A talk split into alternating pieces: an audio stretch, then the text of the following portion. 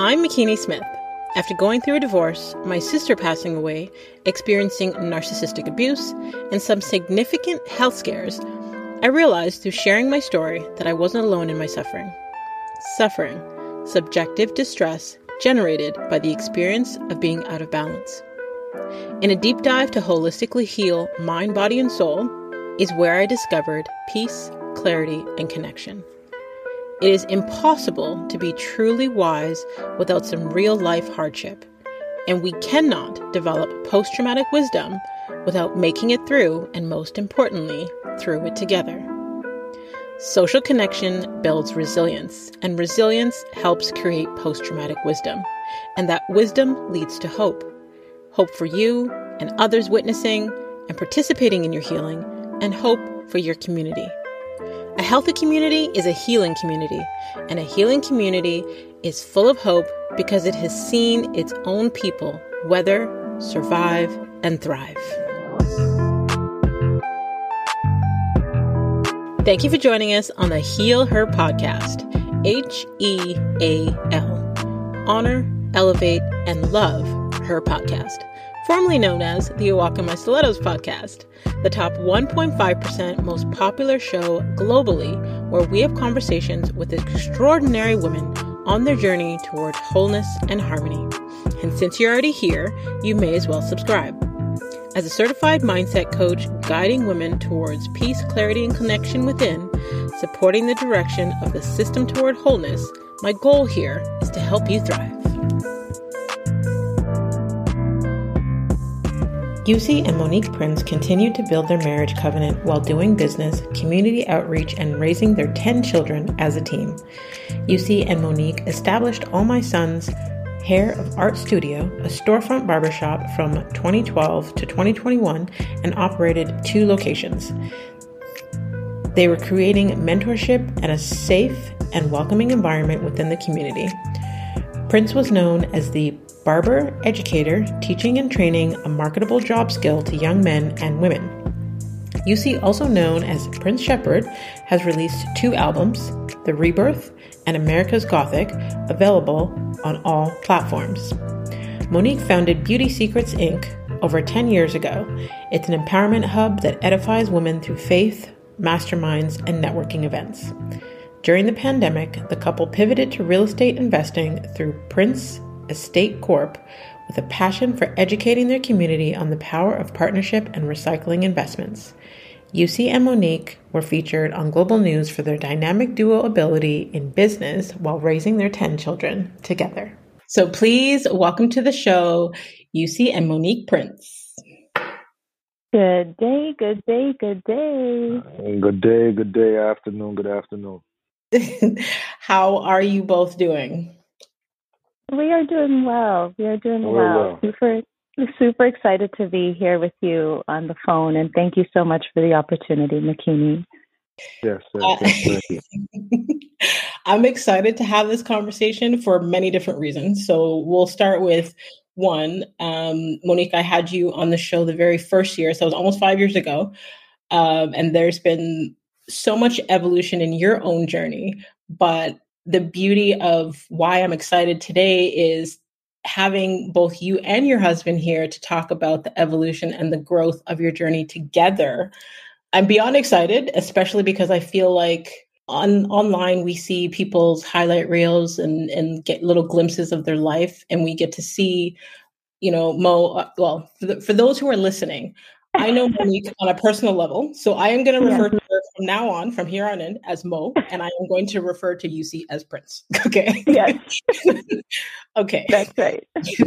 but you know, people may view your life, Mo, even if they're watching you on social media, and see that you guys have ten beautiful children, and they don't understand the workings or even how things flow within your relationship. And I feel blessed and honored to be able to you know have the opportunity to even be in your home sometimes and see the beauty of how things flow and having conversations with you and your husband. So i wanted to share a little bit of that with the world today. Absolutely uh, makini and i'm going to try my best to call you by your full name because you know same thing on this end right? But I truly take it as a pleasure and an honor to be on heal her podcast for the second time. You know, the first time I was on it was a walk in my stilettos. And mm-hmm. so I'm mm-hmm. like, okay, I made it a second time. Amen.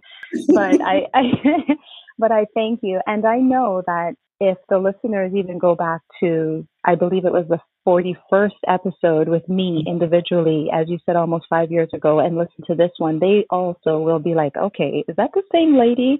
Mm-hmm. Because a lot had, you know, a lot has happened and um, all things working together for good. And so even to have my husband on this interview is, is such an honor. And remember, we said, Mac, I said, you sure you want Prince on this interview? Are you sure you want, are you sure? but I, and he said yes. And so that speaks numbers to me. And I'm so thankful for your podcast and so proud of what you're doing. And so here we are. Let's go. so, as the listeners will learn, um, your husband Prince is very straightforward, uh, straight shooter, and oh, I yeah. am. I here's my thought process. I I love being around people who are straight, who don't need to sugarcoat, who can handle the truth because those are the people right. that I surround myself with. And but I am aware that not everyone is comfortable with that. So I mean, even the invitation for us to have this conversation stemmed from a conversation where we were talking about, I guess, even the delivery of the same message. Because I think we were mm. all, uh, you know, on different, uh, I'm going to say, we had different perspectives in the conversation. And yes. both myself and the other person present felt that yes. you and your husband were saying the same thing, but one of you was saying it gently and the other was being straight shooter. you got it. You got Sharp it. You got it. You got it. okay, you so you know, typically I like to go back into the very beginning to get an understanding before we get to where you are presently. So before we jump into, you know, the, the you know, the differences of you both and how you support each other and your relationship and all of that, let's start at the very beginning. Let's start with how long have you guys been together? Okay. So, Pops, since you're here, you go for it. No, you go for it. We, we have the same story. you see, there we're starting. Here we go. Um, so, hubby and I, you know, my husband Prince and I have been together for many years, over 20 plus years. Um, my husband has known me since I was a very little girl. Um, he's a few years my senior, and so he's witnessed me coming up. And uh, when he knew me as a little girl, there's absolutely no intention, right? I'm just a little girl in the neighborhood, skipping a skipping rope, eating freezies, you know, having lollipops. Um, but he got to witness me growing up, and my husband. Uh, in his career and, and what he was pursuing, which was music, music and just the world of arts, he traveled a lot back and forth. So he wasn't in Canada um, very often, but for some reason he incrementally got to tap in and check in on me somehow, some way. I'd, I'd bump into him. So he's known me for a very long time. Um, my husband became my love at I want to say my late teens, and it's almost like the rest is history something a, a, fun fact about us is that we were together for many years had family and we're not married. And when we changed our course of life and just changed our path and and started to you know seek just our faith we started to understand the importance of marriage and covenant. And so we are officially married 11 amazing years and um, but have been together for over 20 plus years. Congratulations like thank you so much.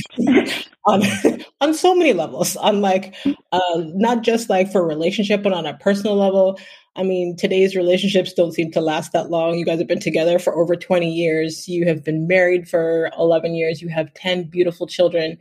And just seeing the connection between you both is definitely something to admire. So you know, for those of you that are just listening in, go and follow them on social and get connected and follow their journey because there's so much you can learn about union and about connection and about family just by watching them as an example. Wow. Thank you so much, Makini. You're thank welcome. You, thank you. So let's jump into, I guess we can start with you know, what were both of your aspirations as teenagers and how does that connect to what you do today? Man, you know what? For me, you guys can hear me. I'm clear. Yep. Absolutely. Yeah. The thing for me, so my journey, my journey starting off, I guess to make a long story short, I'm I'm a, a, a young man that is gifted in the arts.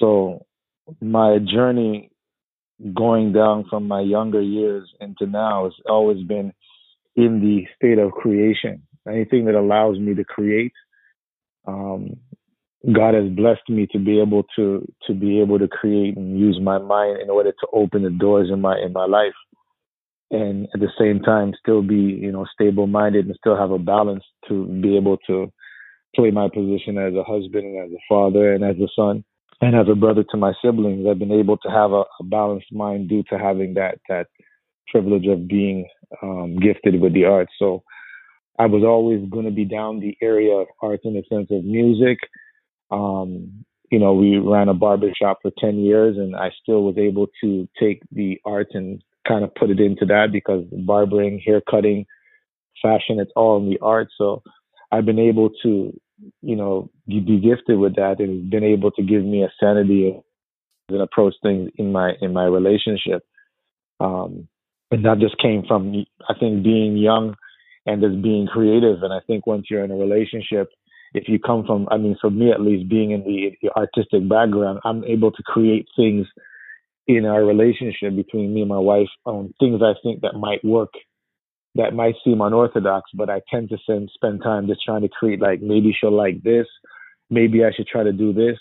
I don't really spend time mirroring other relationships because I think sometimes when we see relationships, they kind of they kind of either the cameras are on or as, when we're doing it on a podcast and they tend to want to sugarcoat or find the right word so it doesn't sound inappropriate. But I, I, I believe in, you know, just being able to be a creative and just when you're that way, you speak your mind and you be able to give a, a clear canvas so that, you know, relationships that are really, really genuinely struggling can hear, are we the only ones going through this or are we the only ones that see that?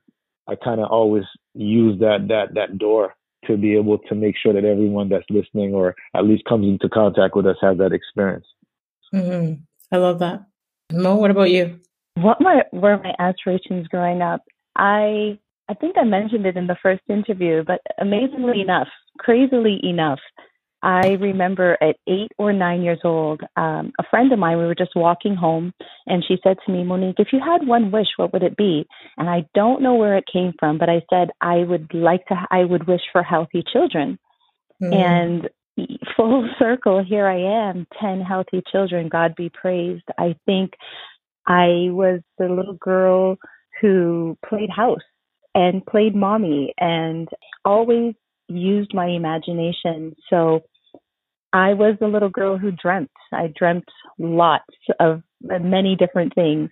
And I always had a desire to help. I always found myself in some form of servitude, volunteering at schools and things like that. So I know coming up, there was a bigger plan for my life. And I can look back now and see how all the steps that I had taken then has led me to exactly who I am today. Mm-hmm. Mm-hmm. Absolutely. And Prince, when you were speaking about your marriage and saying that, you know, rather than being um, or using others as a, a, mirror and mimicking what they're doing in, in their relationships, you invest time in getting to know your wife and what her needs are.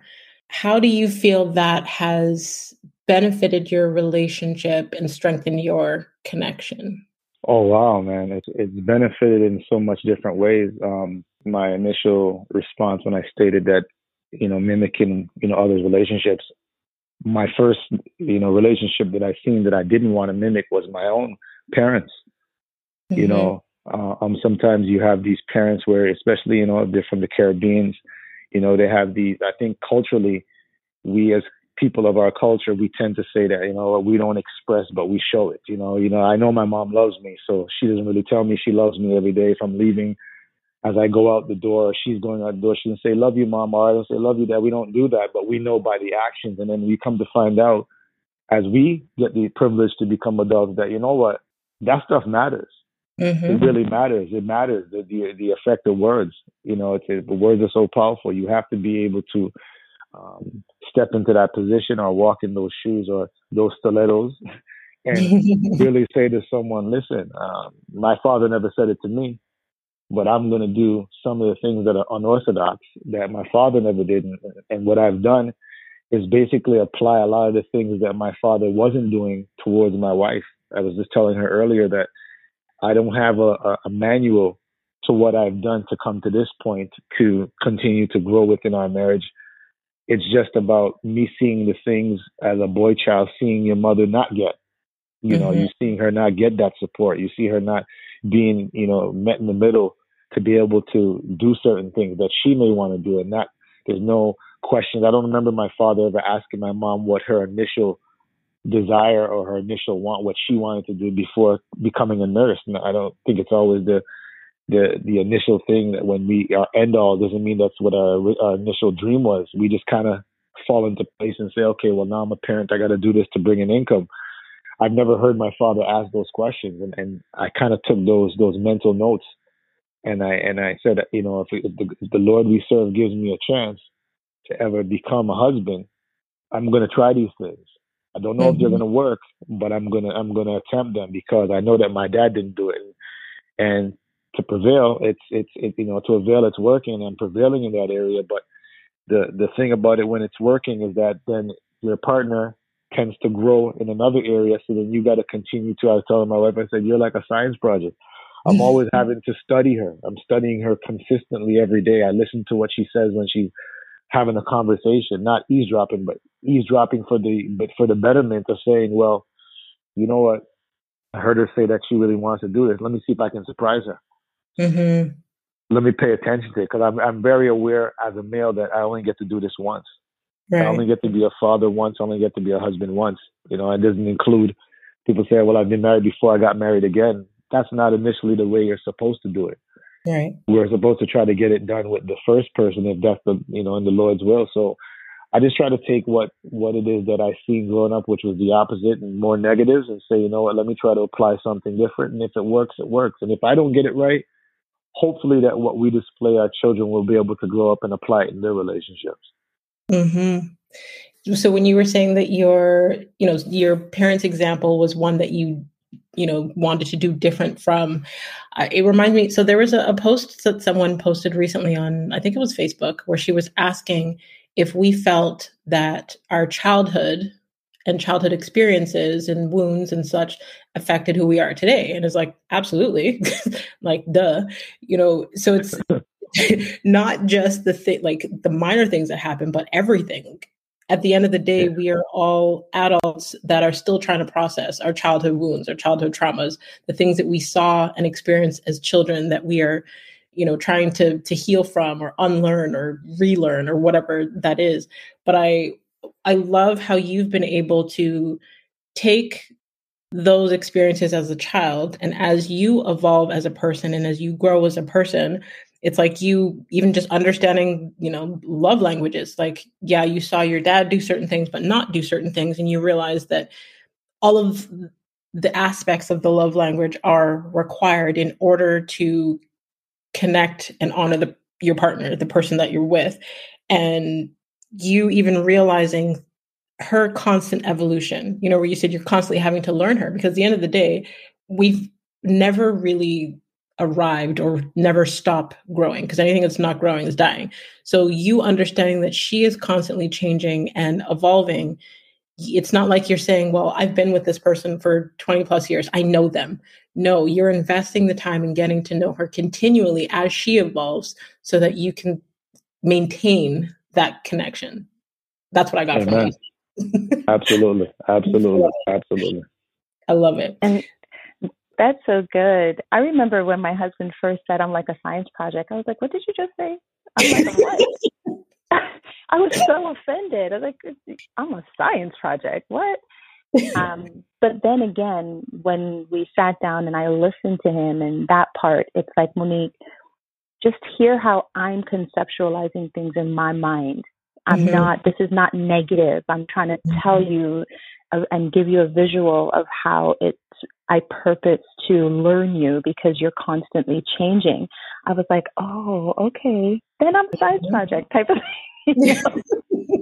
Listen, perspective is everything, right? It, and it, our it our perspective, how we view things, is our yes. reality. It doesn't mean that yes. it is actual reality, doesn't mean it is truth, but our yes. perspective shapes our reality. So yes. every single one of us, based on our past experiences, based on the environment we were in, our thought process, our beliefs, all these things shape our perspective. You and I could experience the exact same thing, and our perspective of it could be completely opposite based on our own past and history and thoughts and beliefs and morals. Absolutely, absolutely. And I and I think just to insert in listening to I call my husband Pops. So just to insert and listen to to what, you know, um, my husband was saying, I, I think it's important that we give ourselves permission to revisit and remember some of the experiences we had when we were younger. I feel mm. like it's told to us like get over it. That was your childhood. You're an adult now. Figure it out. But there's no denying that our childhood has affected who we are as, as adults, mm-hmm. right? So I find myself revisiting my childhood a lot and now turning um, a lot of negative or traumas and becoming more solution oriented. Mm-hmm. You know, mm-hmm. just like a, a quick example, our twins who are six years old, they went to the zoo the other day and I was just talking to hubby and I said, you know, babe, I want them to have rain boots. Do they do their rain boots still fit? And so he was like, you know what, let me check. And he realized that they were too small. So he ran out there and got rain boots and then got them ponchos and that did something for me that felt like it was healing mm. the child in me. Because mm-hmm. I remember when I was younger and my mom sent me to a more multicultural school where I seen kids that did not look like me. They had rain boots, they had rain jackets, they had umbrellas, and sometimes you're out there standing in the rain being soaking wet. And um, I'm not speaking from a hurt place. I'm speaking from a healed place. You know, sometimes you're given a garbage bag to put over. They put two holes in it and a, and a hole in the head so that you don't get wet. But it was always the desire to say, man, I wish my mom was able to do what these parents did, right? Yeah. And my mom was just, you know, I call her the beautiful Jamaican country girl, uh, the beautiful country girl who just got to Canada and she was just happy to be here. She was mm-hmm. focusing on surviving um, more than providing an umbrella and a rain jacket and, and rain boots for her children. So I think it's important for us to visit our childhood but for more for solution oriented and healing reasons mm-hmm. more than living in trauma. I love that you pointed that out because I I do believe I do agree with you wholeheartedly on that. Um, I think sometimes there are some people who are reliving their trauma daily because they're they're they're living in the past. They're living based oh, yeah. on the memories of the past and they're basically processing the trauma over and over and over again. But then there are those of us that I believe that we look to our past to say, what can we learn from this? How can we evolve going forward? How can we stop this generational trauma? How can we, yeah. you know, prevent our kids from having these type of things? Like our our yeah. parents, unfortunately, basically were in survival mode when they had us. Oh, yeah. You know, they, oh, they gave us what they could based on what they had, which wasn't much, but you know, they did what what they could. So a lot of what we experienced and what we saw, we may not necessarily want that for our children. So because we have technology and all these things in evolution that have come up since, you know, our parents were parents or like, you know, parenting us as children, we we know better. We have more privilege to do better than what they had. So right something as simple as rain boots and a poncho to someone else is significant to us because those are things that our parents couldn't afford to provide for us.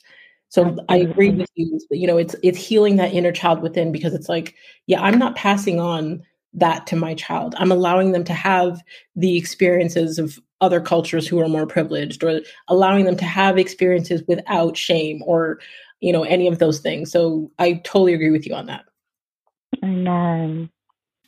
Um, you spoke earlier about when you guys uh, made a transition in your life and made the decision um, to get married and understood the covenant of marriage. I would love to talk about your faith based principles um, and the marriage because just as someone who has, again, had the privilege of being around you both, I remember many a times sitting in church and admiring how your family operates, even in church, um, seeing you know, if it, just the idea to someone who is listening and thinking, okay, trying to go to church and pay attention with 10 children beside you, someone with 10 unruly children would be like, oh, that's a nightmare. I would never think of doing that. But I would sit beside and between you, all of you and your children. And it's so beautiful to watch how they're like, mommy's in a place of worship. Let me not disturb them. And they would take care of each other. You know, everyone's sitting in a row and they are I guess, assisting each other so that they don't have to interrupt you so you can still be able to absorb the word without distraction. Like I was like, wow, I wish I could do that with my three. oh, you're too sweet. You know, um, thank thank you so much for that, Makini. It it really is it really is encouraging when there is a witness to what we do on the inside of our home before coming out you know? So i'll just kind of start and i'll let hubby finish because you know i i give it to him. Hubby is the disciplinarian and that's what makes us work because um he has many of the things that i cannot carry right mm-hmm. um that i don't have the capacity to carry and as well as i have many of the things that he doesn't have the capacity to carry and and god be praised that's what makes us who we are but i i will say that starting out so young, you know, I feel like I always knew what I wanted um, at a young age, and and I have to give my disclaimer: I wasn't prime. I never wanted to be a big mm-hmm. woman before my time. You know, kind of some of some of the terms that we grew up, but I definitely wanted to have family and and steward my family. Um, and have the opportunity to do that. I feel like it was a deep desire for me, thus making that wish. And when I made that wish, you know, my friend was like, You want to have healthy children? I just want to be pretty for the rest of my life, you know, type of thing. Um, so I feel like starting out so early, one of the things I, I have to give my husband is my husband has always been supportive of me. He was always there for me. I think when we got to that point where he realized, okay, this young lady is going to keep going. Like she's having those children. Like she is, she is fertile and she's having those children. he never turned his back on me. He was always supportive. It was always, okay, how are we going to get through this? How are we going to do that? So that's one of the things that we had, I want to say, prior to covenant, which is the marriage. Um, I, I say this uh, because it's my it's my story. I never really had respect for marriage. I mm-hmm. never seen the examples of marriage that I respected or that I even desired to have. I didn't see it. My mom um, always seeked love and and had relationships and um, out of her relationships came children, uh, but there was never necessarily marriage. And so I was able to witness a woman very independent, very ambitious, very driven, and just working with what she got. And mm-hmm. so, and and so, with that said, I, I never really had that adoration to be married or to be proposed to and things like that. Um, but to fast forward a little bit, my husband and I coming together at, at very young for me in my, you know, late teens, early 20s, and then him and I growing together, when we came into understanding that through our faith, through our journey, that marriage is, is of God and it's a gift from God and and marriage is inviting God in to a union that you and your your partner has chosen. And we started to understand the beauty and the power in it. We we we chased it. And mm-hmm. we actually got married right in our living room. I was wearing a pair of linen pants. I actually asked my husband you know asked him if if we could get married that day. Woke him up out of his mm-hmm. sleep you know type of thing. And and then got to really see what the power of God's covenant really is, what it looks like. Uh, I'll even be transparent and say, when my husband and I came into union and got married, mind you, we have kids before, we're raising a household before, you know, all of these things. Um, even intimacy felt different. You know, it felt like it was the first time. It just, it, it just, it was a, it was different. There was, there was something spiritually shifting and different about it. And so I'm going to, you know, hand the mic over to the MC and let him take over and speak about, you know, the component that you see when you see us walking together with the kids. So go for it, Pop. Yeah. Um, yeah. yeah. Honestly, you know, Makini, I'm just, I'm, I'm, I'm, I'm cut from a different cloth. I'm just, I'm raw. Um, and, and I, I'm uncut. It's just, um, for me, I believe that my life, God created my life for the purpose of other people, for people to learn from. And, you know, we're in a time where mental illness is at its all time high, mm. all because I think mental illness became this subject or became this thing because majority of human beings have spent so much time lying to children when they're children, lying to them about what's real, what's fake, lying to them what's the difference between reality and a mirage. They've just been told these things and children because we respect who tells us these things when we're little and then we grow up into some sort of understanding to find out that the adult that was put here to lead us has been telling us a whole lie. Mm-hmm. they've sold us this whole lie. So you're like you really don't love mommy or you really don't you really are not a father of these these these traits that you tried to sell to me mm-hmm. i've now come to find out. So then what happens is that we take that hurt and we then face it on the world that we live in and we walk in those very shoes and we go out there and we don't trust relationships. Or mm-hmm. we go into relationships copying the same hurt. So now we start hurting people and say i don't really care. I don't really care. And that's where we get turned i don't really care for marriage. I really don't trust women like that. I have a girl but she's my main girl. Mm-hmm. and then these males come up with these terms because it's what they're coming from and what they've been taught. So for me i just you know seeing you know the family in in, in church for me, I'm just trying to. I said to my sons and my daughters, I said that I'm an artist that tries to create a gallery, and it's up to me as the artist to put the right portraits on the wall so that when they look in that gallery, they can see what it is they're supposed to see to mm. make their journey.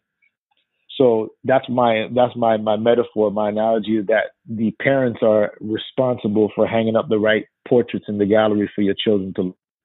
And I know that maybe I didn't get that picture of marriage because my father and mother didn't do a good job in that area. And no throwing at them, but they didn't really realize that they were responsible for hanging those those portraits up in the gallery for us to see. How do we mm-hmm. make proper decisions in our life? How do we how how do we learn to trust people? How do we learn to recognize what love looks like? Well, how do we recognize to know what someone's deception looks like? Yeah. Do we believe everything someone says? Do we know what it is to, do we know the difference between believing, naive, gullible? How do we identify these things? We're not taught it at home if we come from these marriages that are that are broken, but they're trying to kind of like cover it to make you think that mom and dad is okay when really they're broken. Yeah. So for me, I, I have no manual in, in church. When I see my wife in worship, it was always I wasn't born Christian. I never had that introduced to me. My wife had it introduced to her very young. So even when I came into Christ and gave my life to the Lord, it was my wife is the one that walked me there. So I mm-hmm. knew that the Lord sent her, her dynamic coming into quarters with me. Our connection was that she was created to walk me into Christ. Mm. There's no other reason. It wasn't by accident. God don't make accident. There's no luck in God. God is always God. And when she brought me into that, I had such adoration, but honor for God firstly. But I loved her that much that whatever she did. So when she got baptized, I said to her, I said, well, I got to get baptized next. She says, no. She said, babe, you don't got to do that because I did. One, I'm not losing no intimacy with you. We got to keep doing that. And I don't want to be in it. I go, that can't go. But I don't, we, I, what I don't want to do because I still have admiration because I admire my mother as a woman. I admire my sisters as my sisters. So for you as now as my wife, I would never dishonor you because I don't dishonor my my female role models in my life. I don't want you to have to be fighting the tug of war between pulling me into what you believe versus what I believe. mm-hmm. what I can do. That's nothing for me to say, if I love you, instead of me telling you, let me show you how much I'm willing to go. Then I'm even willing to get baptized and learn about this God that you tell me about. Yes. I'm willing to go and find out exactly why you're so driven to go this way, why you're so driven to want to pull me one way reluctantly sometimes because you don't know how I'm going to respond. But what is what's in it? What's what's the thing about this God? What did this God give? And it's like seeing your wife go that way, and I see her, you know, going to her emotion, and it's a spiritual emotion, it's happiness, and I see her going to tears. I'm like, yeah, I, I was born Muslim, and I never seen this reaction. This this has to be right. This has to be right. So I basically just followed what I knew that was going to make her happy, and during that that submission, I was able to find out my way that the Lord created all, and all belongs to God. Mm-hmm. So everything that she did when I see her in the church, she my wife is an intercessor, so she'd be part of like the the behind the scenes praying up the pastor, making sure that the atmosphere, as we call it, is set so that the sermon can be delivered and praise and worship can be delivered. You know, it's an admirable position. And I just said, my job is to make sure that she's in her peace and that these children are at, at, at base and that they're going to stand, as we used to say, stand akimbo. Stand akimbo, meaning that their hands are at their waist and they're sitting there in honor to know that we're here for God reason. We're not here for our own reasons. Mm-hmm. So that was, I stand by that. And I think a lot of fathers, whether you're in a marriage or you're co-parenting, it doesn't matter. A lot of men, they don't understand that your job is to make sure that if your son or daughter raises their tone to the mother, it's your job. It's not her job. It's your job to say, how many times did your mother call you? For you to respond. As soon as she calls you, it's supposed to be yes, mom. There's a there's a there's an admiration because that's your mother. And a lot of fathers, males, they don't they think, well, as long as the children listen to me, I could care less what they do with their mom. Mm-hmm. So then what we're failing to understand is the child's going to grow up and then treat their relationships the same way, whether they just become boyfriend and girlfriend or they go the step to become in marriage. And we just basically made a decision that we both come from error. Mm-hmm. There's no, you know, my family is better or my view of what I was better or what she saw was better. We both come from error. So at what point in generation are we going to try to make a right? So we came and we tried some things we truly didn't have the, the blueprint for it. We tried some things that worked, and because they did work, because it wasn't her way, my way, it's the way, we use that and we've done it to raise our family. So we're trying to here to share now there's a blueprint. And my point, I was listening to uh, uh, uh another uh, interview podcast, and the gentleman was saying that this generation of males are the first generation of males that are actually figuring out how to be a father. Mm. hmm So yeah. that would mean our fathers, our grandfathers, great grandfathers, down to our ancestral line, the males never had a clue how to become a father. There was no fatherhood. It was just men laying with women, putting whatever semen in the woman for her to fertile, and that's it. they called that family, but it was never a family. It mm-hmm. was just that you had the, the, it's it was just procreation. It wasn't a family. So what we've done in this, it, it, it's a feat for the entire generation, and not just for our family, for all families, for all mothers, all fathers. That guess what? If we try some things that we're so-called uncomfortable trying and going against the grain of what culturally we're supposed to be doing, or the moment we try something right, as people of color, they say we're white. Mm-hmm. You know, mm-hmm. if you grew up with you, if you grew up with your mom and dad in the house, they say, "Well, you're not really black." Mm-hmm. That's craziness to me. So we we've just we've just changed the narrative. That's all we've done. We've changed the narrative. We're not more special than anyone. We don't have the answers more than anyone. But what we found out that in our time, in the time and the years that God gives us to live, we have a narrative where we're like, hey, this is not our way. We just applied it and found out. Apply this to your family. Promise you it'll work because yeah. it's God's call. It's going to work. And that's what we've done. There is so much that you said there that I want to unpack. Like, okay, so let let's start with the fact that so those who regularly listen to the show, they know that I'm a crier. So halfway through when you were speaking, especially when you were honoring your wife, I'm sitting here trying to like hold my tears because I'm like, it is so beautiful, even how you came to Christ. It is so beautiful how you wanting to love through action, how you strive to maintain that connection with your wife. It is so beautiful. And in many times as you were speaking, you talked about you know what we didn't have as representation or what we did have as representation that you know wasn't healthy. But that term representation matters. I think it's it's understated because whether we're talking about culture whether we're talking about relationship whether we're talking about education whatever it is we're talking about if we don't have an example a visual example of that because we are visual people as people we think in pictures. So even your metaphor of the the gallery and the artist like that was so beautiful i'm like like i feel like i this is part of the joy for me when i get to interview people that i already know because it's like yeah i know you but having these conversations like i'm getting to know know you like yes, yes. so my my respect my level of respect for you is actually raised having these conversations because you know in our everyday interactions, we may not uh, dig deep to like the core of why someone believes a certain thing or where their beliefs come from. But I have much more respect for you, Prince, and actually for both of you as a couple, just having this conversation right now.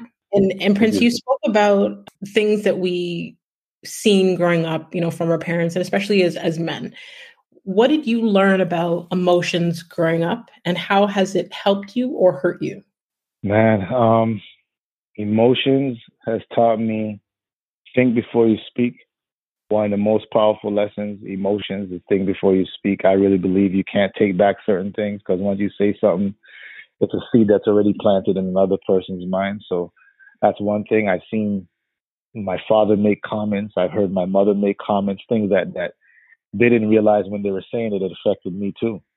Mm-hmm. And it affected our siblings. And that's that's the the selfishness in relationships. So it's taught me that. It's taught me that um I don't like to visit how would I say it? I don't like to visit emotions when error occurs, meaning that my wife doesn't have to come to me in tears about something for me to identify that something's wrong.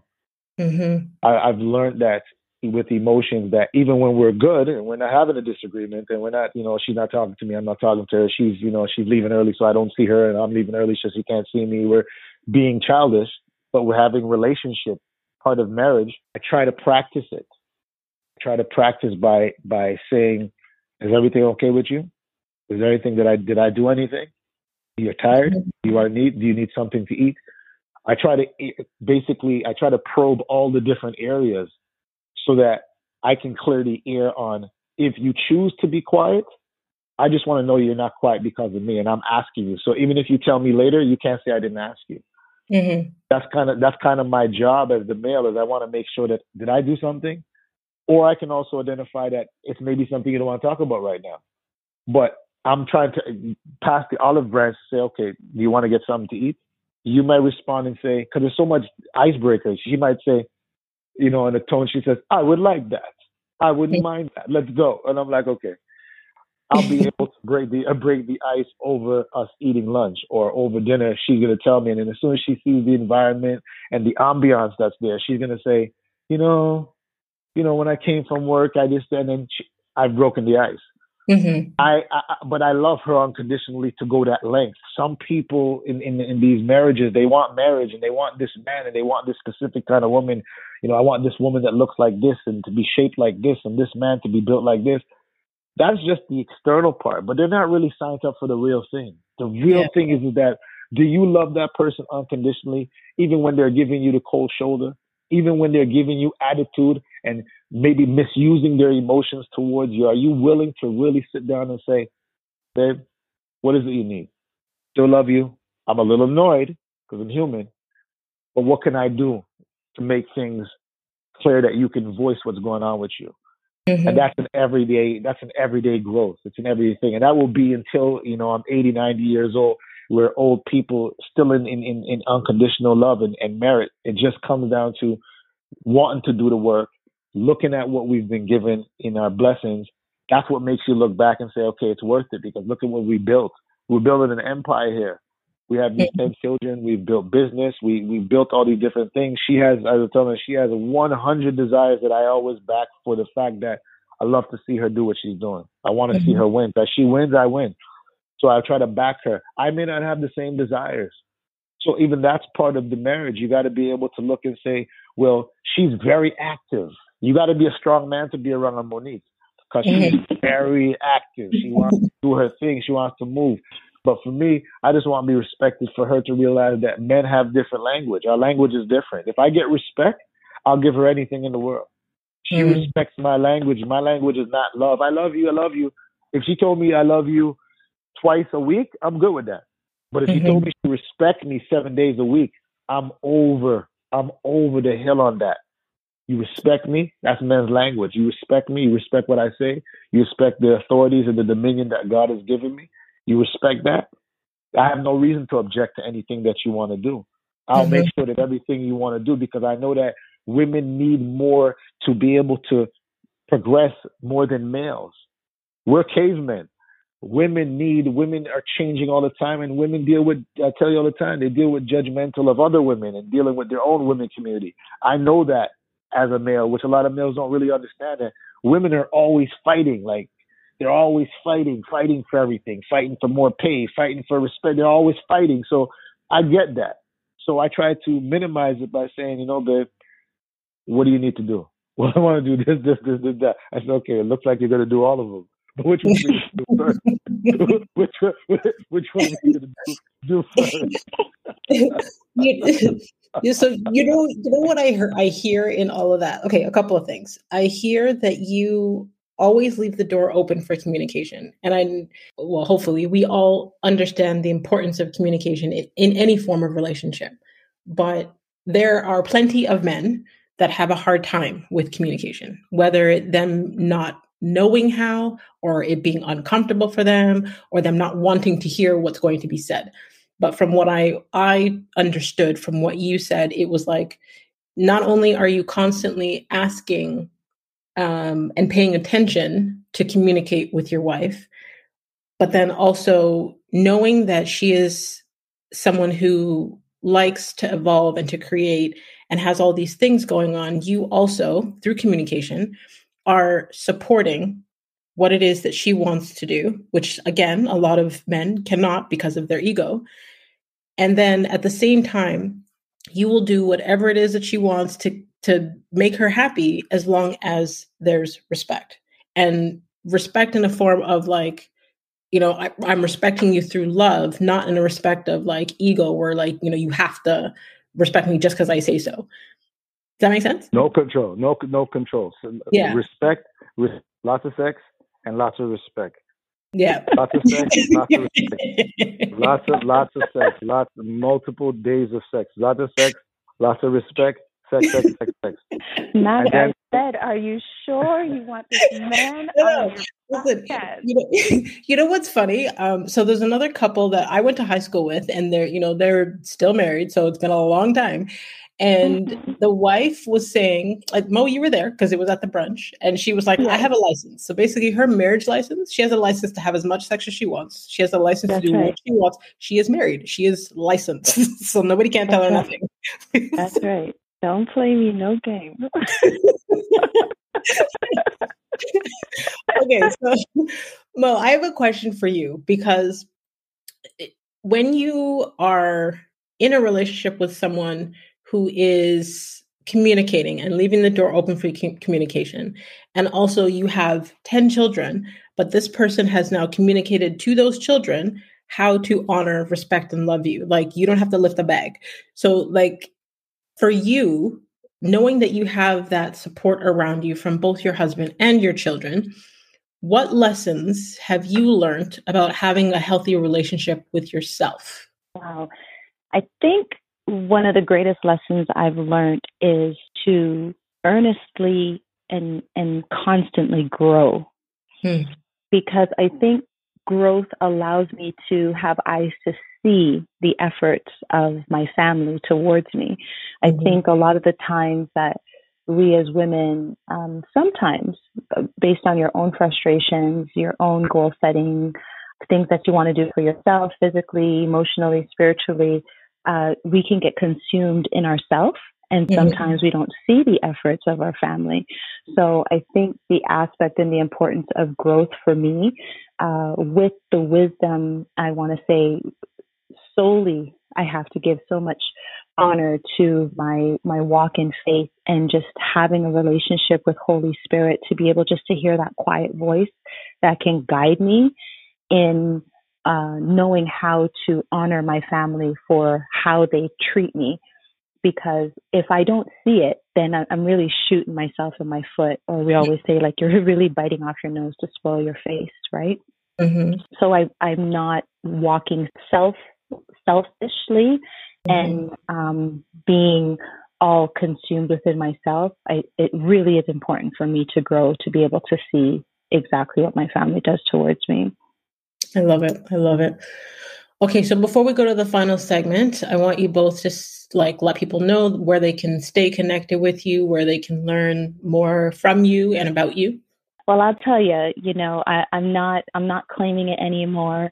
We are really making a conscious decision to be more visible to the platforms and and connecting with individuals. So we do have some some construction, some work to do on that side, but uh, just for you know, my everyday, I, I always say my mama prince lifestyle, faith, family, fun, and adventure and business. You can get me on Instagram at mama prince of 10. And also you can get my husband at Prince Shepherd on Instagram. And uh, the the word shepherd is spelled S H E P P H E R D. Um, has a lot to do with his music that he does and some of his projects that he's working on.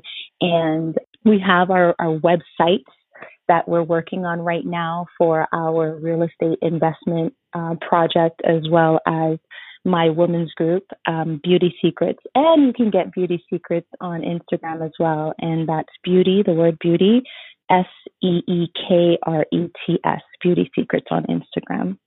Any other platforms, babe? Are you on Clubhouse or no? Uh, my platform is Prince Shepherd Music, and it's only one P. It's S H E P H E R D, and it's Prince oh, Shepherd boy. Music. A lot of the people that want to just even follow us, they don't understand that, you know, having 10 children and still doing us is not easy. It's nothing mm-hmm. easy to do. You gotta you got to show up every day. And because there's so much little ones looking when we don't show up, they can take that and take that picture we had, we put that portrait up in the gallery. They says, oh, so when I get into my marriage and I don't feel like talking things through and being communicative with my partner, I'm just to go for a drive and come back tomorrow. Well, why? Because they saw their father do that. So all those things, when I have that in my flesh feeling like I'm going to go for a drive, I fight it to say no let me not run away from the problem at hand. Let me stay home. Quietness will eventually become conversation. We'll have a conversation at some point, whether she starts or I started. The reality is that we're going to talk through it. We got to change the narrative because that's the typical way to do it. When we get a disagreement, she's going to go to her mom's, I'm going to go to my mom's, or you're going to go to your girlfriend's. And that's what marriage does. And I'm, we are trying so hard to say, no, we're not going to go to a club. We're not going to go have some liquor. We're not going to do that. We're going to sit down as adults and sit through this. That's not easy. Mm-hmm. It's not easy. And a lot of people are taking the easier route until it fails. And then they come and they listen to a Makini podcast and they listen, they're like, wait a minute. There's some unorthodox ways to do it. We're raw and uncut. Mm-hmm. We really are because we're not coming from the greatest pictures, my wife and I. We're not really coming from the perfect gallery. We're coming from like a almost like a abstract gallery where everyone just came in with paintbrushes and just threw splattered paint on the wall, and it wasn't really a picture. It's all it's abstract, it's nothing. That's what we were given to look at. Mm-hmm. some red, I've seen some blue, and we're like, "What is this?" So it's a picture. Monique was like, "This ain't a picture to me. It looks like splattered paint." So, so at least we've taken those that that paint and turned it into a picture, so our kids can say, "This what honor looks like. It's blue." Mm-hmm. This is what love looks like. It's green. It doesn't have to be red because it's love. Love mm-hmm. is green. That's the picture my mom and dad showed me. Love is green. Support looks red. That's the picture my dad and mom hung up in the gallery that we're looking at. At least when they go into the world, they have some sort of way to start and say, I know how to do some things and honor the other person that's the opposite sex of me. I know how to at least start something and be present and not be individual in a in a union. I I stand on that. That's what we have broken those barriers, especially as black people of color. We've broken some doors that you know black people. Your girl gets pregnant, you're like, I'm out. That's three. That's too much. right. three. Yeah. So I mean, that's my wife. Got to be busy. Got to keep up with her, but it's part of it. So I will I will definitely have all of the direct links um, in the detailed section of the episode, so people can just click and connect with you directly. They don't have to worry about how to spell it. They can just follow you straight from the link in the detailed section. Thank you, Makini, for saving me. I got you. I got you. Amen. Okay, so for the final segment, it's like a rapid fire. I don't really like rules, so I, I try not to keep you too much into a box. But you know, you can answer one word, one sentence, and if you feel the need to expand, please feel free to do so. Okay, both of you, what would you say is your superpower? Not giving up. Mm. Um, my semen. Ten children. All right. Oh, mercy. Oh, mercy. Amen. Amen. No, you're not joking. No, Next question. No, I'm joking. You're no, not joking. joking. Next question. No, Next no. question. All right. All right. Okay. No, my superpower is my mind. My mind. My mind. okay, okay. I say I keep the first one. No, no, no. You want to keep the first one. My mind is my first superpower. no, mine is the superpower because she semen is her. She have thirty more kids. My mind is my superpower. That's my mind, Makini. My mind, my mind. Okay. Okay. D. Um, Mo, what um other than the Bible, name a book that has changed or greatly impacted your life? Mm, Ooh, a hundred books. I know. Um, I'm going to start with the. I'm going to say the most recent one that I've I've read and dissected, the 5 a.m. Club. Mm.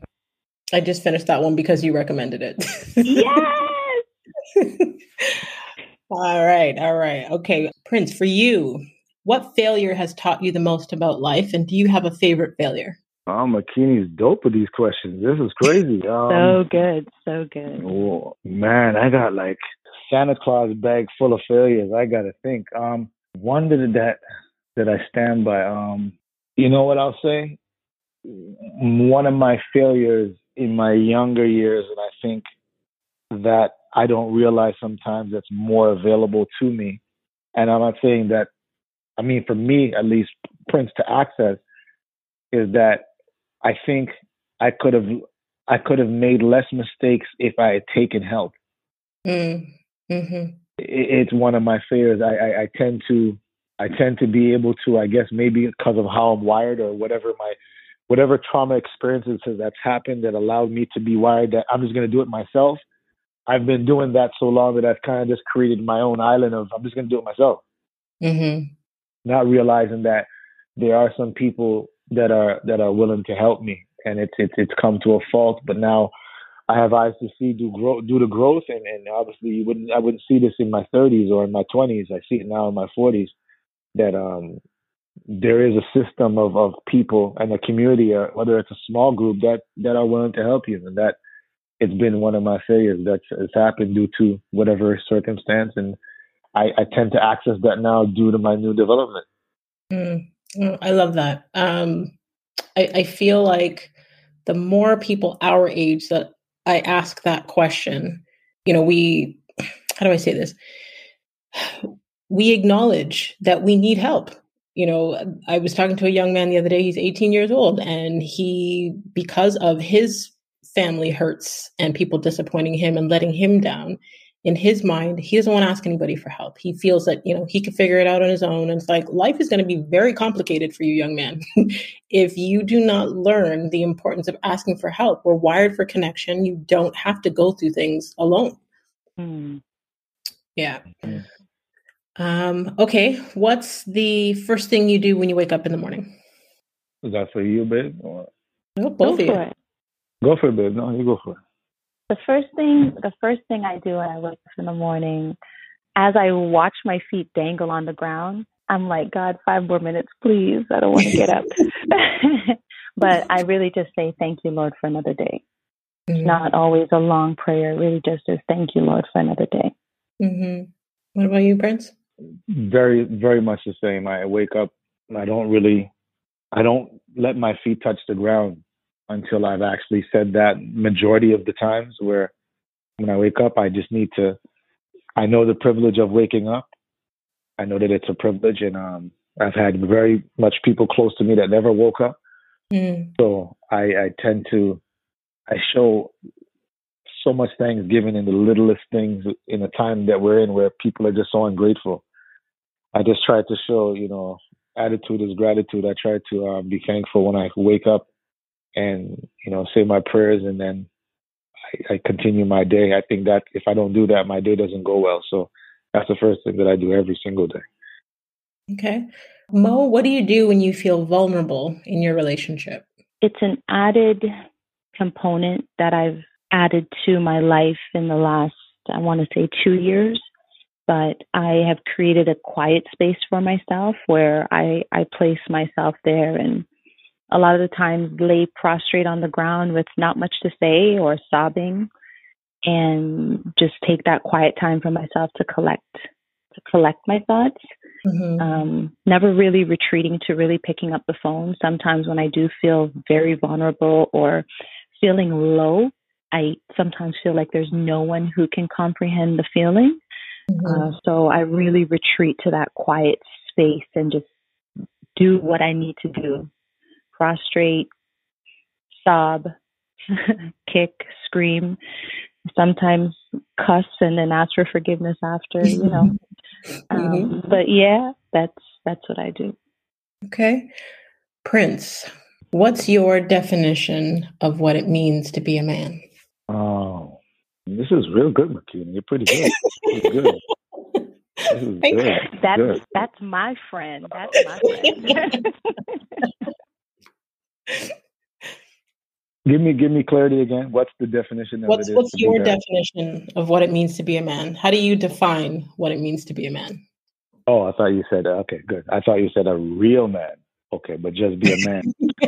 um, my definition of a man is to always be thoughtful, always arise to the occasion, always find a way to, as a male, a real man is able to cry.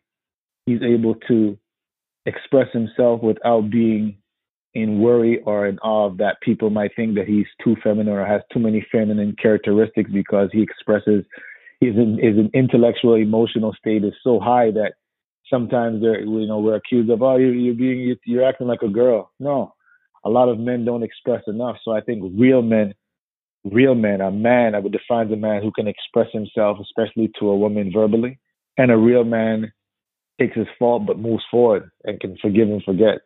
Mm. Okay, Mo, describe yourself in one word. Man, Katie, why are you gotta do this to me? You gotta edit this out, girl. I can't with you. I just can't. You gotta edit this out.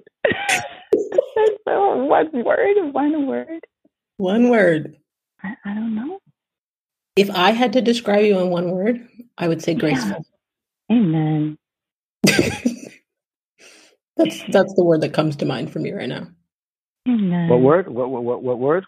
Graceful. Graceful. She, oh. she, she, she, she can be. She yes. Can be. she can be. She can be. For the most, for the for the most part, that's her.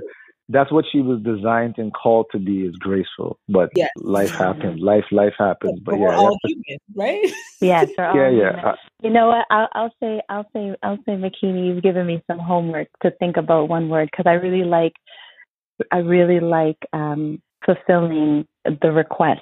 And so I don't want to elaborate too much, but graceful is a beautiful word.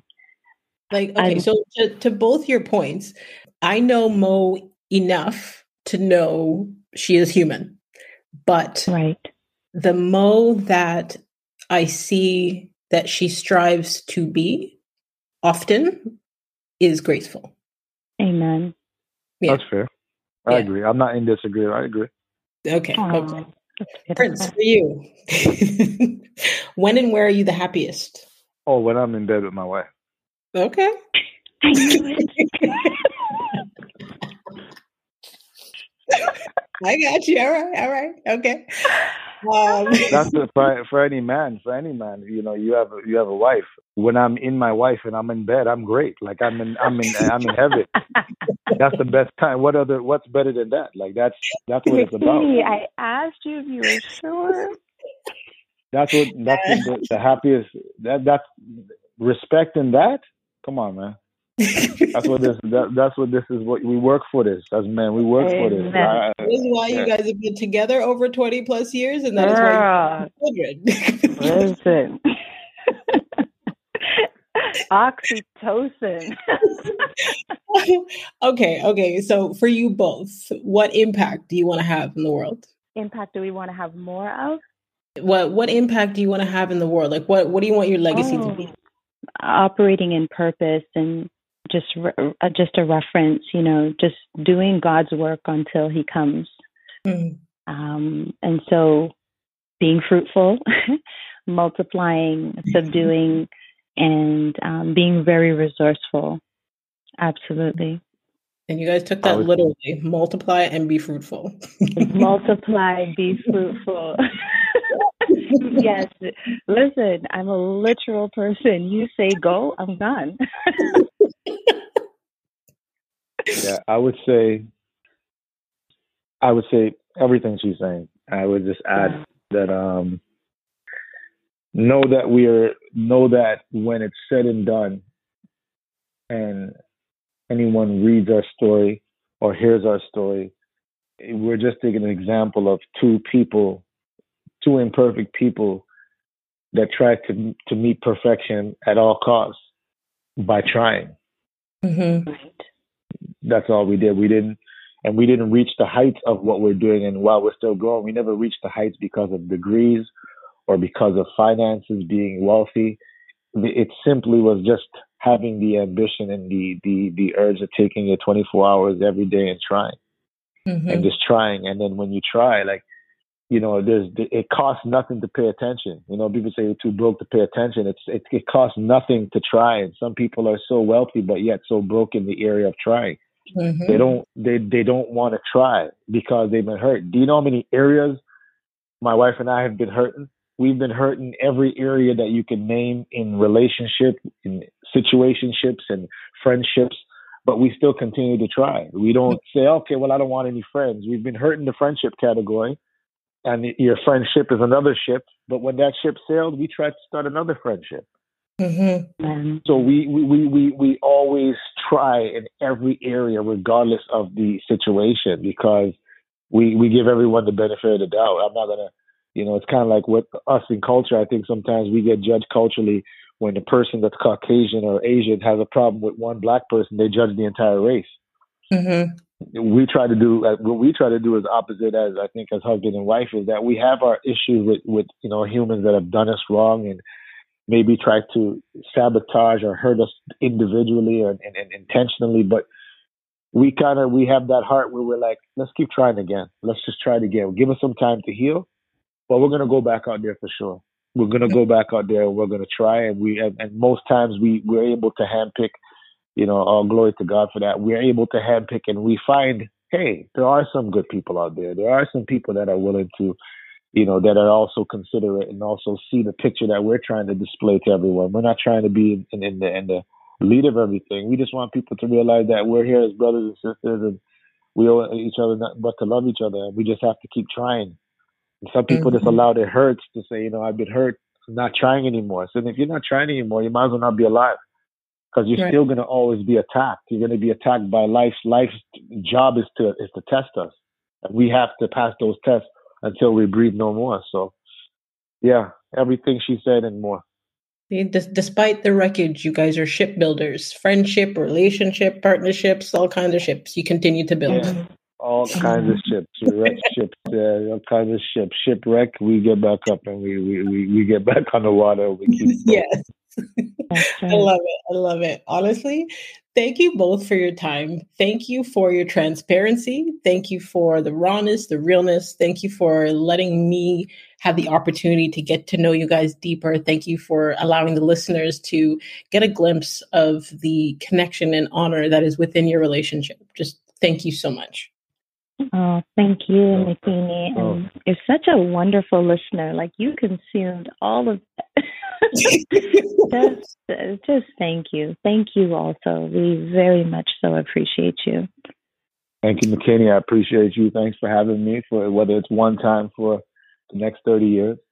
Thanks um, having me. You're my wife's friend. And um, I honor that you, I say to my wife, I honor that you, you love my wife. I love mm. that you love my wife. I, I, I, I appreciate that. I'm a, I'm a protector and I try to always oversee who's for my wife, which is part of my job. And um, I've always said to her, I says, that girl named Makini loves you. Kini, Makini, Bikini, she loves you. She definitely loves you. You gotta, um, and you gotta keep them close. So, which she's not letting you go anywhere anyway. So, thank you for that. Well, I don't, I don't refer her as my friend. I tell her like she's she's my sister. We may not have the same parents, but she is my sister. I love her that much. You better believe it. And to all of you healers out there, until next time, subscribe on all platforms. Don't forget to rate the show and leave us a review on Apple Podcast. I want to hear what resonated with you in this episode. I want to hear how Eusi and Monique touched your heart or the gems that they've left you with. So leave it in a review so we can hear all about it. And I want to thank each and every one of you that continues to listen each week to help us rank in the top 1.5% of most popular shows globally, and that's out of over 3 million podcasts. I'm going to challenge you guys to share this episode with five people, whether they are married, aspire to be married, whether they are single, celibate, you name it. I want you to share this with someone that needs inspiration about the beauty of connection and relationship and honoring your partner. And feel free to screenshot this episode. You can tag us on Instagram. You can tag Monique at Mama Prince of 10. You can tag Eusi at Prince Shepherd Music, spelt with one P. And you can tag myself at The Real Makini Smith. A healthy community is a healing community, and a healing community is full of hope because it has seen its own people weather, survive, and thrive. So let's continue to heal her.